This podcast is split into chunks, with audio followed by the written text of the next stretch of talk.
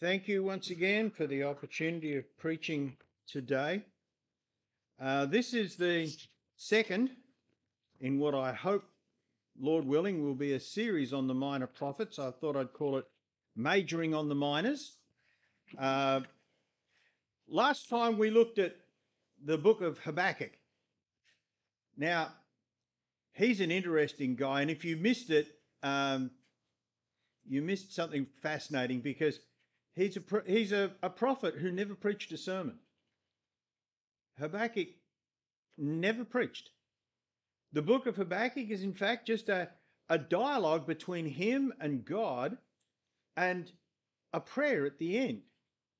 Habakkuk was a, uh, uh, a sensitive, cultured man. We believe he may have been one of the Levites who, who sang in the temple and, and directed music. So his interests were theology, music, poetry. By contrast, we now have a look at Amos between Habakkuk and Amos. So before we go any further, let's pray. Heavenly Father, we ask now that you might open your word to us, instruct us, teach us, Lord. Show us the mighty and wonderful things you have in your word for us. We ask in Jesus' name. Amen. Please indeed turn to the book of Habakkuk, uh, book of Amos. Amos 1 1. The words of Amos, who was among the herdmen at Tekoa. Where's Tekoa? You ever, anyone ever been to Tekoa? I doubt it. Tekoa, the district, is south and the east of Jerusalem. You go sort of south and east, heading towards the Dead Sea. Tekoa is right on the edge of the land you could cultivate. Okay?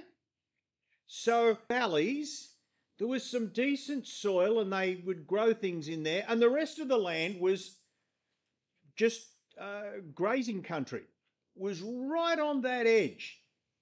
And what they did was they planted in the valleys, in the good soil, they didn't plant annual crops like wheat or barley, they planted trees, sycamore fig trees. We find later that Amos's job was a herdsman, probably a shepherd, and a tender of a guy who looked after the sycamore fig trees. Now, it's not a flash job. And it's it's not a job that requires a so to speak universal on the job. It's the, the people of Tekoa, they had a reputation. Actually, it was a good one.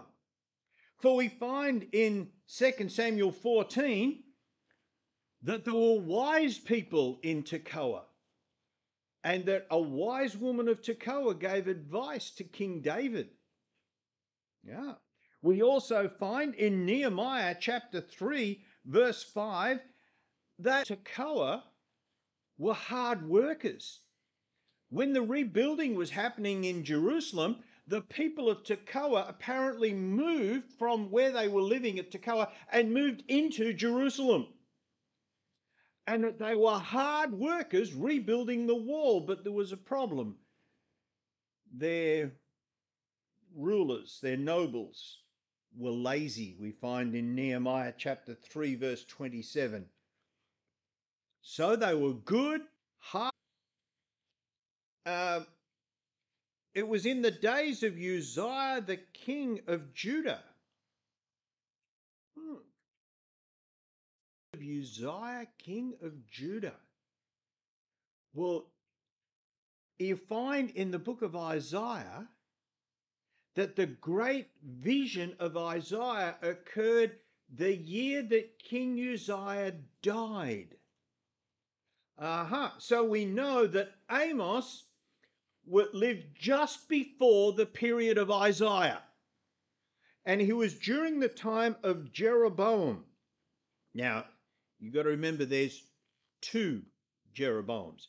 This is King Jeroboam II. Okay? They were a bit like, you know, the English with their kings. They reused Elizabeth II. But nobody ever refers to her as Elizabeth II. She's just Queen Elizabeth, you see. So this was Jeroboam II, but no one ever called him that. He was just King Jeroboam. So when does that put us? Puts us around about 825, 820 BC. That's around about the time we're, we're, we're looking at. You've got to uh, sort of get the idea here. I think the initial reaction was a, a little bit like with John the Baptist. Here's this guy just comes out of the wilderness of Tekoa, dressed good. You see, what he says was in verse in chapter 1 verse 3 thus say expressions of damascus and for four i will not turn away the punishment thereof what he's preaching against damascus he's giving a hard time to the syrians go on it do, it. go amos yeah this is really great and then we look down and it says for thus saith the Lord, for three transgressions of Gaza, and for four I will not turn away the punishment thereof. Hey, hey, the Philistines.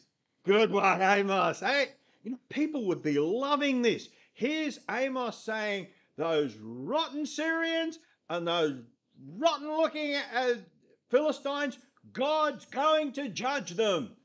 And you can just see the inhabitants of Israel and Judah going, you know, mate, have you ever and just sat there and gone, oh, you know, just really give it to them? You know, the, the people of Israel and Judah, they were loving this. And and the in chapter 1, verse 11, he says, Thus saith the Lord, for three transgressions of Edom, and for four I will not turn away the punishment thereof. The Edomites, is there nobody this guy won't have a crack? He's after the Syrians, the Philistines, the Edomites. incidentally, you notice the formula he uses? For three and for four? For three. It's an old Hebrew way of doing things. It's interesting that it's, it's an older way of doing it. They may be ones that have been passed down. The other place we find it is in the book of Job. Yeah, Job. Yeah, there's there's Job doing it. Um, and and he says for six, yea, for seven. 19. You can have a look at that if you want to. For Job uses the same expression for six, yea, for seven.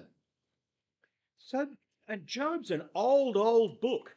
So this is an old way of talking about things. And it's interesting, you know, sometimes people in out of the way places, they preserve old ways of speaking.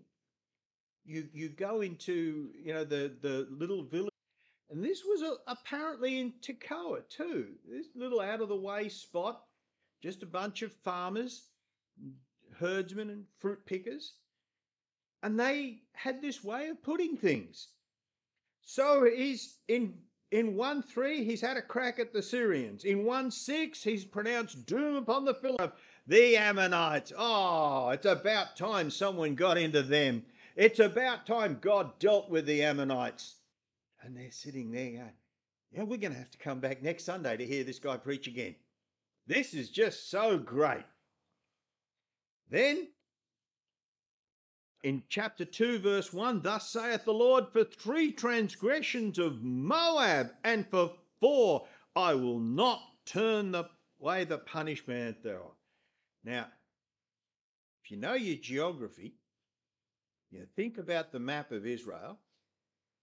Syria's up there, Edom's down there, Moab's over there, Philistines over there, and the Ammonites are over there.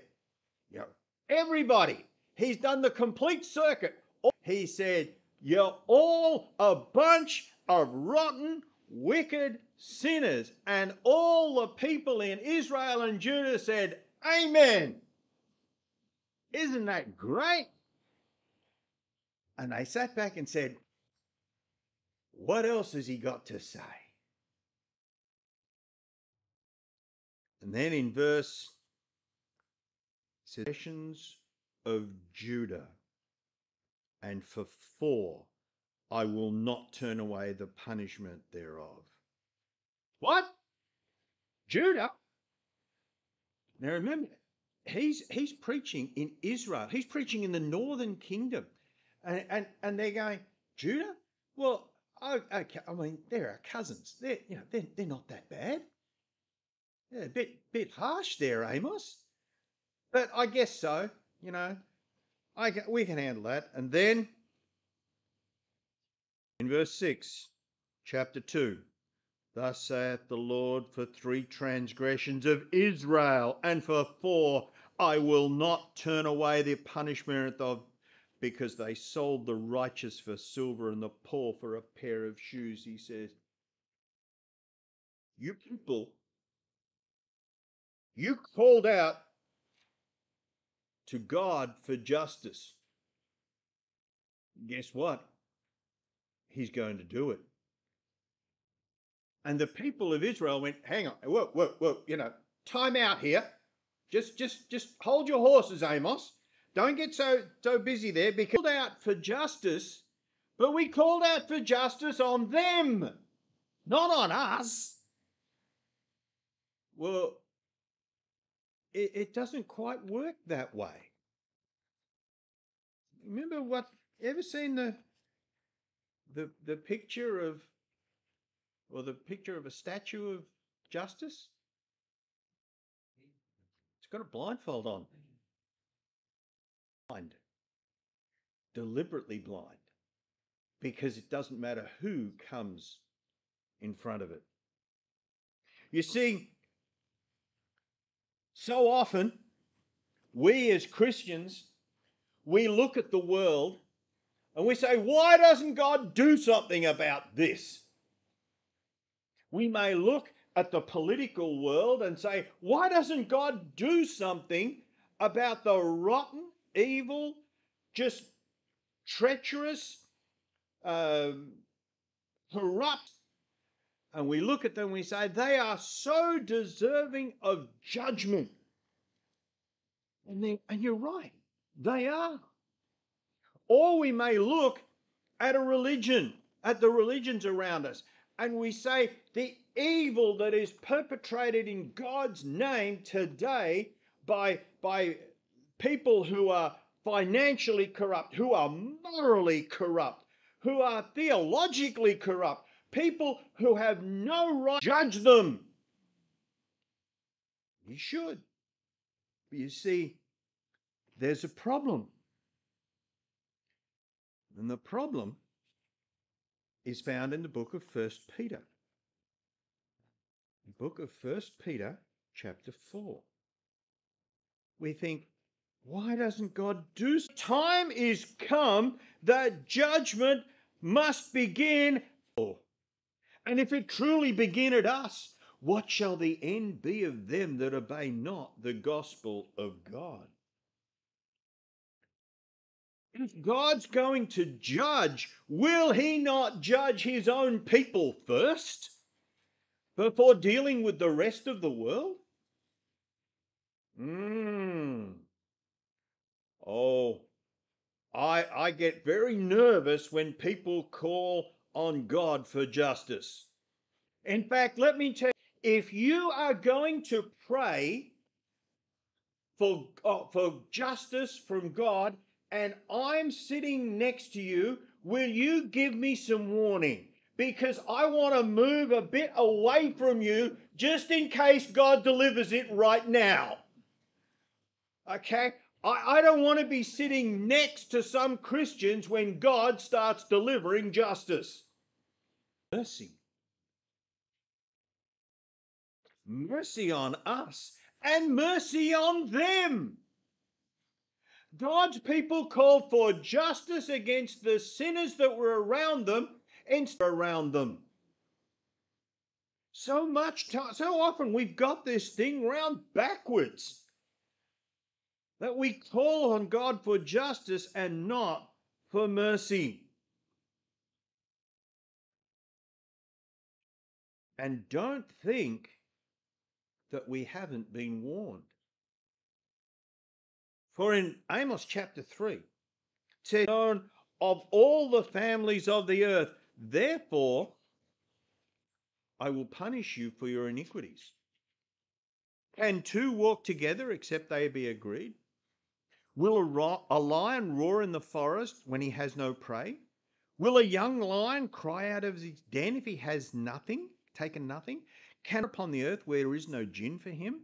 Shall one take up a snare from the earth and have taken nothing at all? Now he gets to the point. He says, Shall a trumpet be blown in the city and people not be afraid? Yeah, think about it. Over in Ukraine now, when the air raid signs start wailing, are not the people afraid? Have they not been? But he reveals his secrets unto his servants the prophets. The lion hath roared. Who will not fear? He's Amos is saying, people, it's not as if you weren't warned. God rose up early, sending you judges and prophets and preachers, and you didn't listen. You think, yeah, but you know, we're, we're in church. We, we hear the word of God every Sunday every Wednesday. It's all there for us. Now, there's a there's a little problem with that too. that problem is found in the book of Luke. Luke chapter 12. In the book of Luke, chapter 12, verse 48. The end part of verse 48 of Luke chapter 12. For unto whomsoever much is given, of him shall much be required. And to whom men have committed, ask the more. Yeah, you've been in a great privilege. We all have. We've all been in this privilege of hearing the word of God. Don't you think that means God will require that much more out of us? if we have been warned of the danger of sin so many times and yet we still fall into it, don't you? You were in church and you tuned out from the preacher and went to that little happy place in your head so you didn't have to listen to what he was saying. Every time God called you to do something and you ignored it and left off. Every time the word of God entered your heart, but you hardened it so it would not have any effect, it became more liable for what you didn't do. You've been, been warned, and yet we don't listen. We don't respond. By now, the people in Amos's time, they're starting to get a bit criticizing all the other people.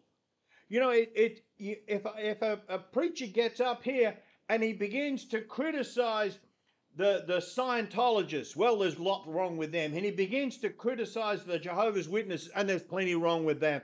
And he begins to criticize uh, the Catholic Church, there's plenty wrong there.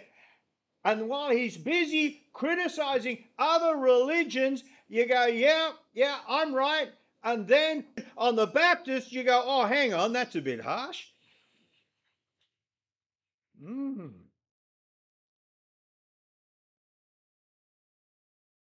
Your worship won't help. Verse 4 He says, Come to Bethel and transgress, and at Gilgal multiply transgressions. Bring your sacrifices every morning, and your tithes after three years. Offer a sacrifice of thanksgiving with leaven, and proclaim and publish the free offerings, for this liketh you, O ye children of Israel. You see, got Amos really upset. First Kings chapter 12. Let's turn over to First Kings chapter 12.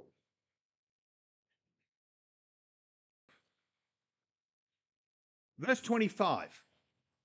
First Kings chapter 12, verse 25. And it's interesting here.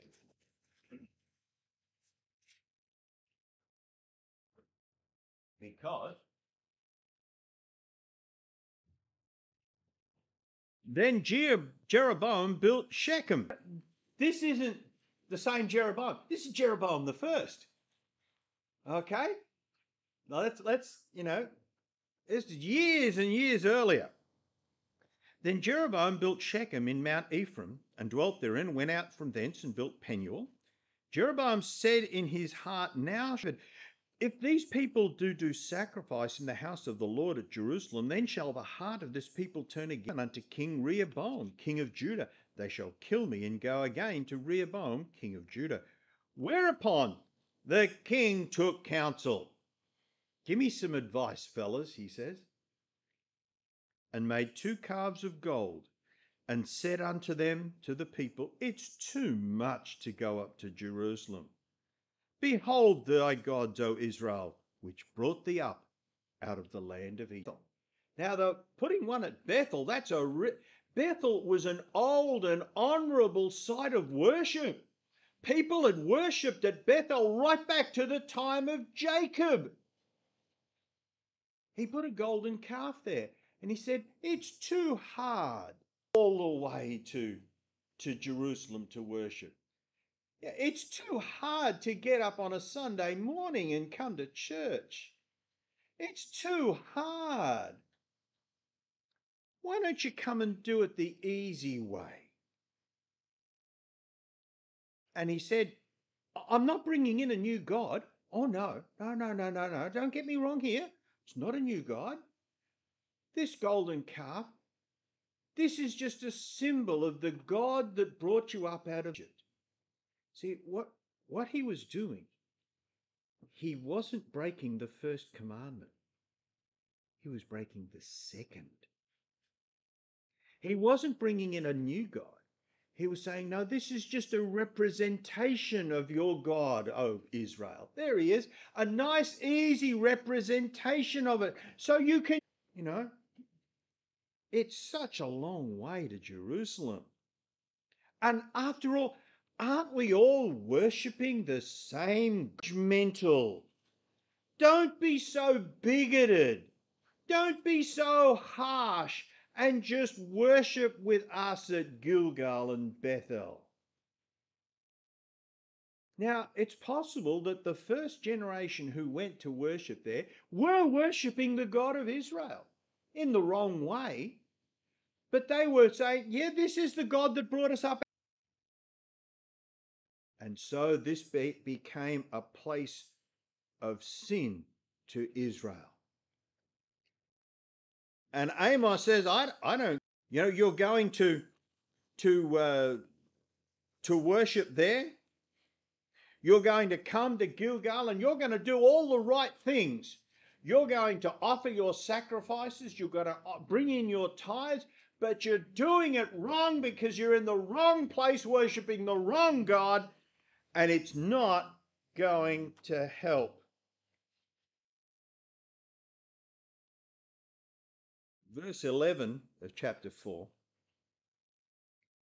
it says, I have overthrown some of you as God overthrew Sodom and Gomorrah, and ye were as a firebrand plucked out of the burning, yet ye have not returned unto me, saith the Lord. God was trying to get their attention, but they weren't listening.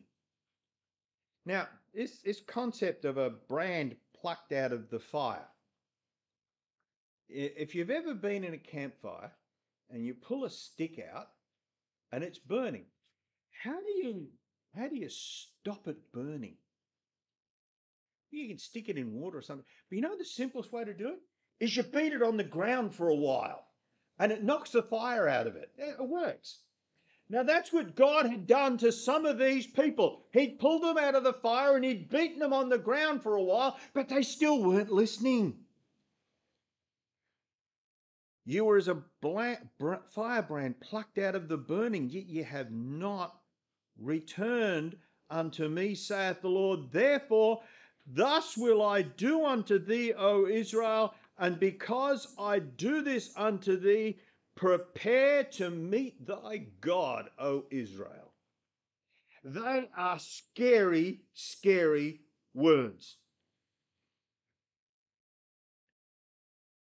He's saying, Prepare to meet thy God, and yet they still didn't, he, they still weren't paying attention to God.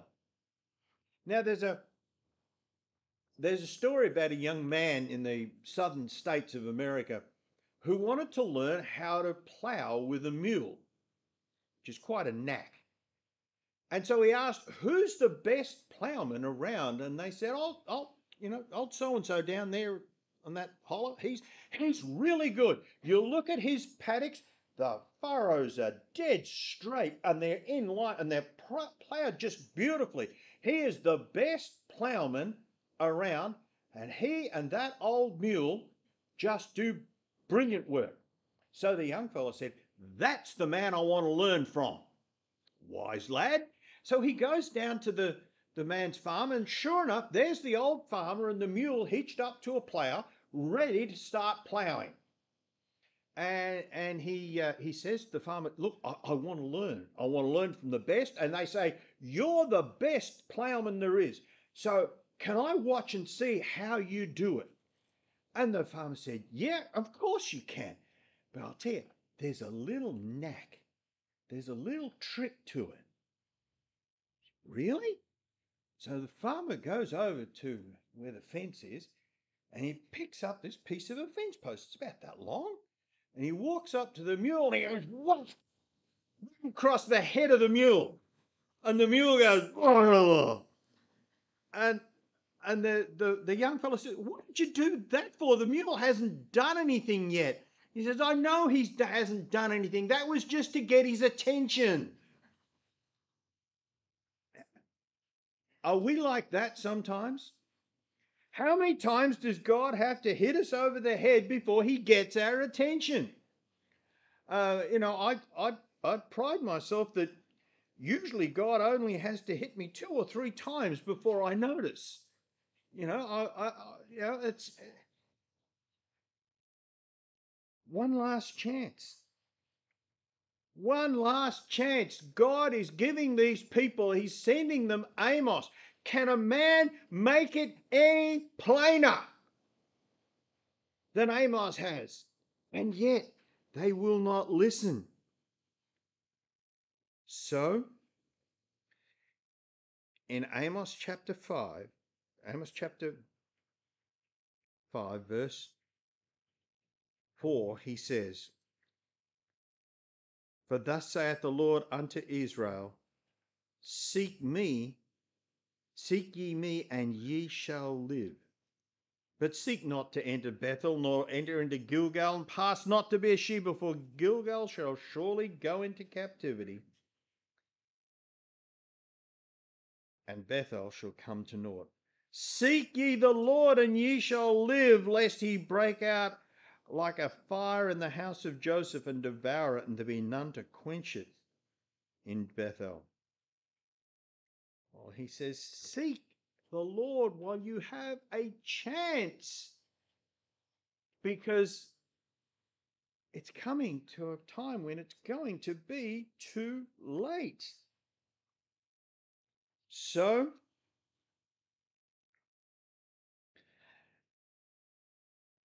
One last chance.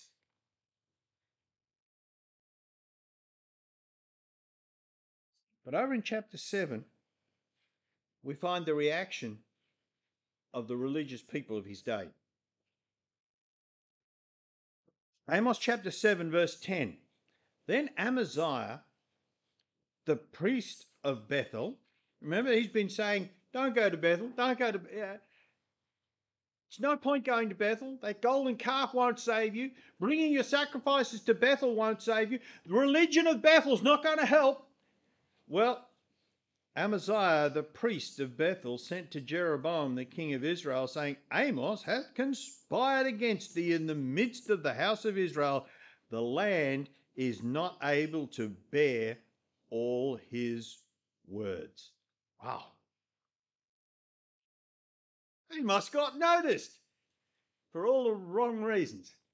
Yeah, Amos got noticed by the, uh, the religious leaders of the community, and they didn't like it.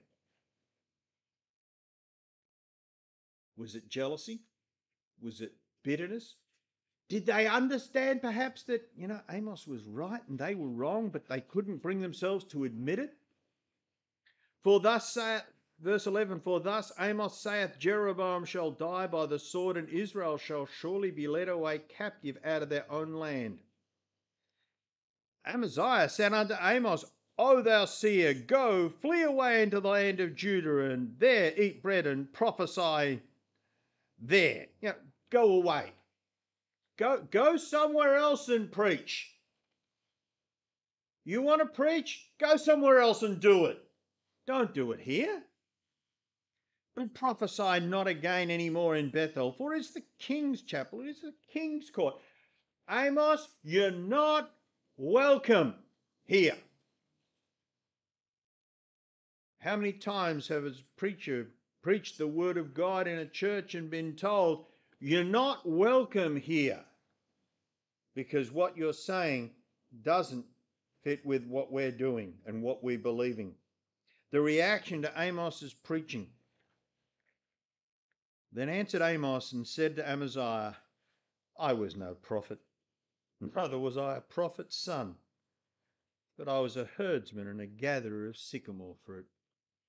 You're calling me preacher? You're calling me a seer? You're saying, go and preach somewhere else. And he said, oh, I'm not a prophet. I'm not the son of a prophet. Now, we have at least one here who can't say that because they are the son of a prophet, the son of a preacher. But he's saying, what he's getting at is he's saying, look, I'm not a professional at this.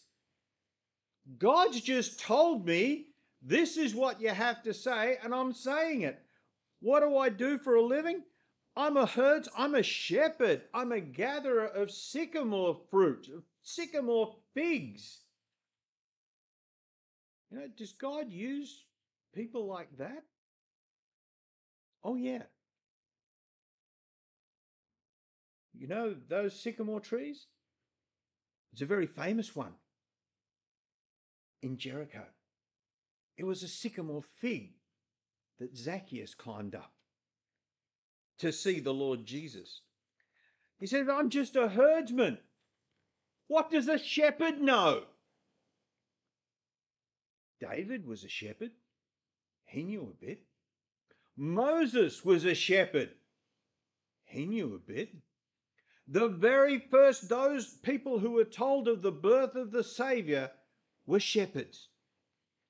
So if someone says, I'm just a shepherd and I look after sycamore figs, God says you are eminently qualified to be a prophet. Because you become a prophet not by training, not by education, although they're good. I mean, uh, they established schools of the prophets to teach people to preach.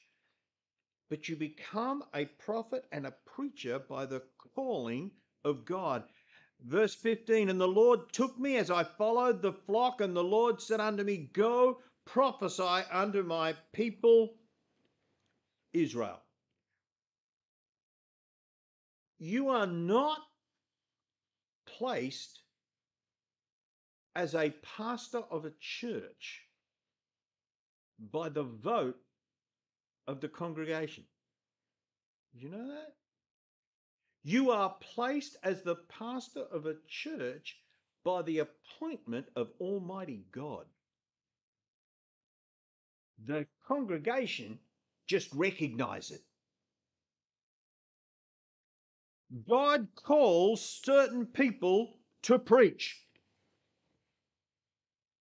and they can't do anything else. They can never be happy doing anything else. They simply go, I have to preach. and if people listen, great. If people don't, I just still have to preach. So he says to this man, this, this priest, in verse 15 God took me as I followed the flock, and the Lord said unto me, Go prophesy unto my people Israel. Now therefore hear thou the word of the Lord. He says, I've got a message for you, priest. The guy in charge of the the prof, the, the the worship at Gilgal, I've got a message to you from God. Just for you. Verse 17 Therefore, thus saith the Lord, Thy wife shall be a harlot in the city, and thy sons and thy daughters shall fall by the sword, and thy land shall be divided by line, and thou shalt die in a polluted land. Whoa! This guy came and he said, Amos, don't, don't preach anymore here. Go somewhere else and preach. And Amos said, I've got a message for you your wife will be reduced to selling herself in the streets. Your sons and your daughters will be killed in front of you, and you will die in a foreign country. There you go, there's your message from God. And Israel shall surely go forth into captivity of his land. Why doesn't God give us justice? because we wouldn't like it. And then sometimes he does. You see, those people didn't want to hear Amos's message. They really didn't. They were happy when he was talking about other countries and other religions. They were happy when he was giving them a hard time. But when he came to exposing the sin of God's people, they said, We don't want to hear it. Do you know that God sometimes does give you what you ask for? Because they said, We don't want to hear you, Amos. So in verse in chapter 11, sorry, in verse 11 of chapter 8 of Amos, Amos 8:11, Amos says, Behold, the days come, saith the Lord God, I will send a famine in the land, not a famine of bread or a thirst of water, but of hearing the words of God. And they shall wander from sea to sea, from the north to the east, and shall run to and fro and seek the word of the Lord, and they shall not find it. You didn't want to listen to God's word? Fine, He'll take it away from you. Never in the his, history of mankind has God's word been so available and so little read.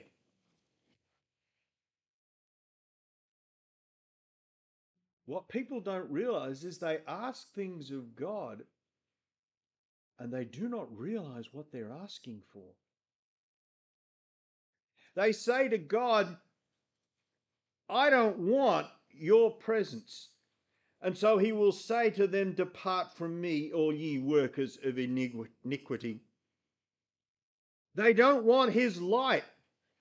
And he will he who dwells in light unapproachable will send them into darkness. They don't want his law, and all that will be left is lawlessness. They don't want his love, and all that will be left is hatred.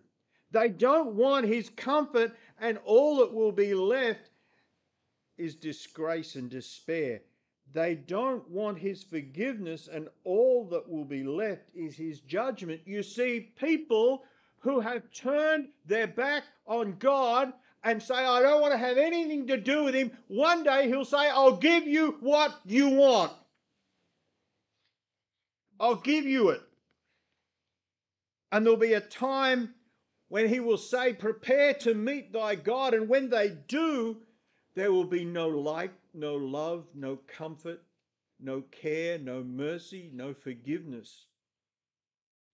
And it's exactly what they wanted. But they won't enjoy it. They won't like it. Because he will give them that for all eternity away from him.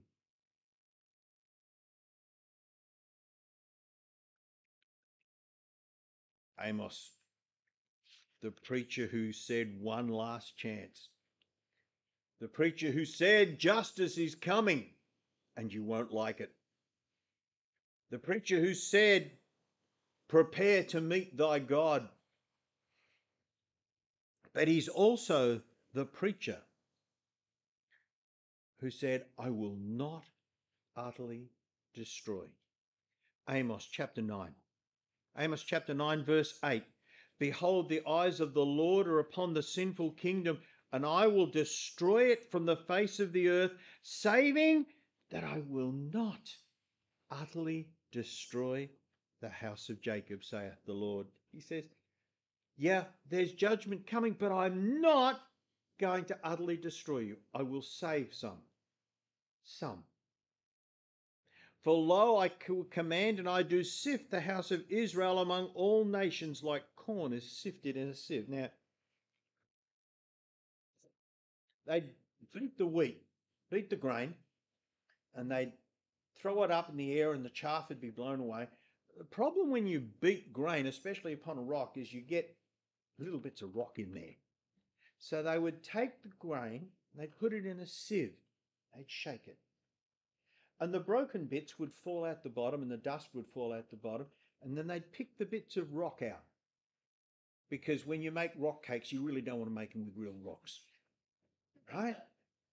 And they'd pick the bits of rock out, and there was the grain ready to be poured into storage. And God is saying with his people, he's going to scoop them up and he's going to shake them in the sieve. And the broken ones will fall out the bottom and be swept away. And the little bits of rock in there will be pulled out. But not are secure. They're safe. And though they be sifted in a sieve, not one grain of them will be lost. In fact, the, the last portion of Amos is quoted by James in Acts 15. Yeah, Amos gets a quote in the New Testament. In Acts 15, verses 14 to 17, we have Amos 9:11 quoted. Let's just see what James says about it.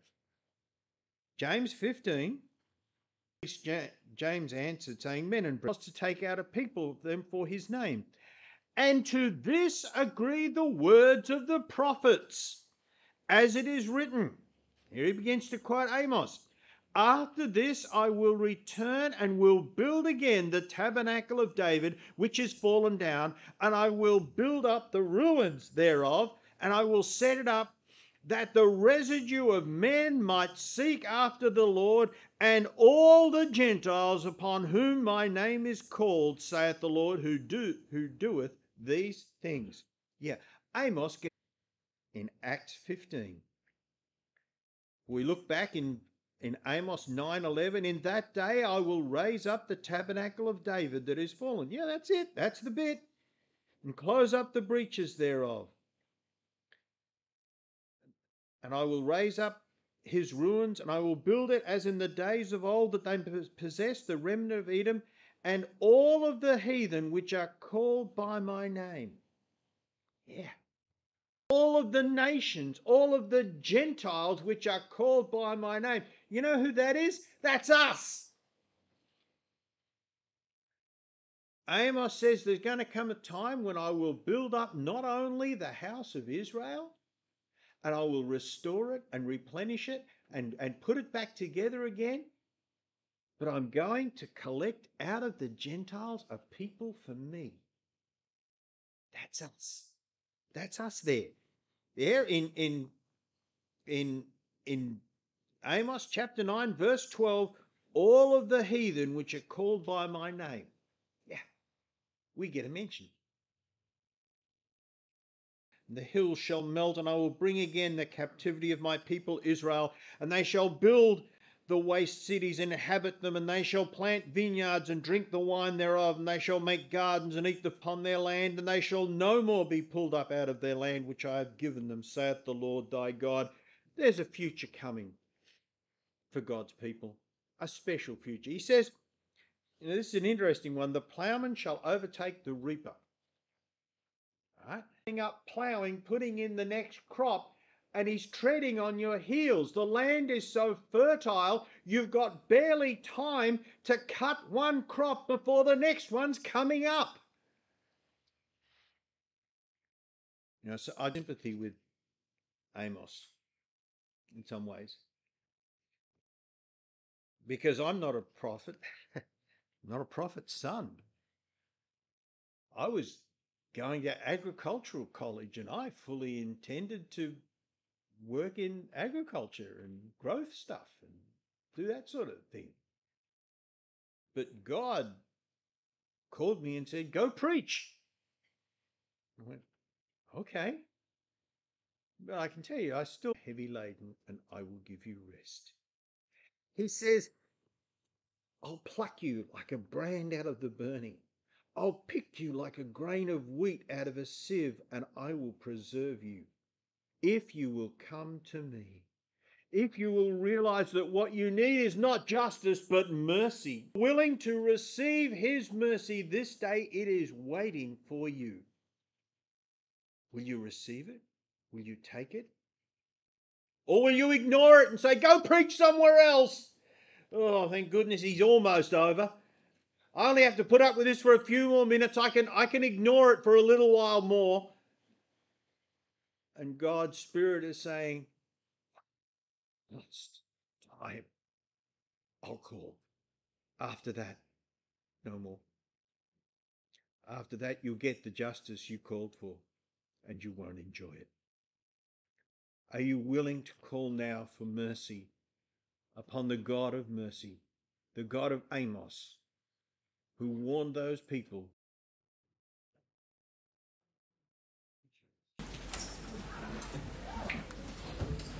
Thank you, Brother Alan, for that uh, wonderful message and the challenge to all of us. If you're here this morning and you don't know whether you are living in the grace of God or in Christ, or you're not sure that you are one of those brands that has been plucked and want is to leave this place and then it may be your last, and you find yourself having to answer for your own sins before the God of justice. And for those of us who are walking in the Lord, those of us who have been saved, remember the Bible tells us not to think of ourselves more highly than we ought. To always humble ourselves because in that, it's in that humble state that we continue to ask for mercy and for justice. And we don't put ourselves above the Word of God, of all things, and it's always trying to put us over the Word of God. So if it says something, the heart will find a reason not to follow it. So let's not be like Jeroboam. Let's not be like the, the kings of Israel who replaced God with a golden calf and then made an excuse about it as well. Just please, um, uh, we're here for you. Um, we'd love to uh, pray with you and share the Word of God with you and, and to help you in any way we can. How firm a foundation is saints of the Lord. How firm a foundation, 268 in your hymn books this morning. And that first verse says, What more can he say than to you he has said? You've heard it all this morning, so these are the words that we sing. How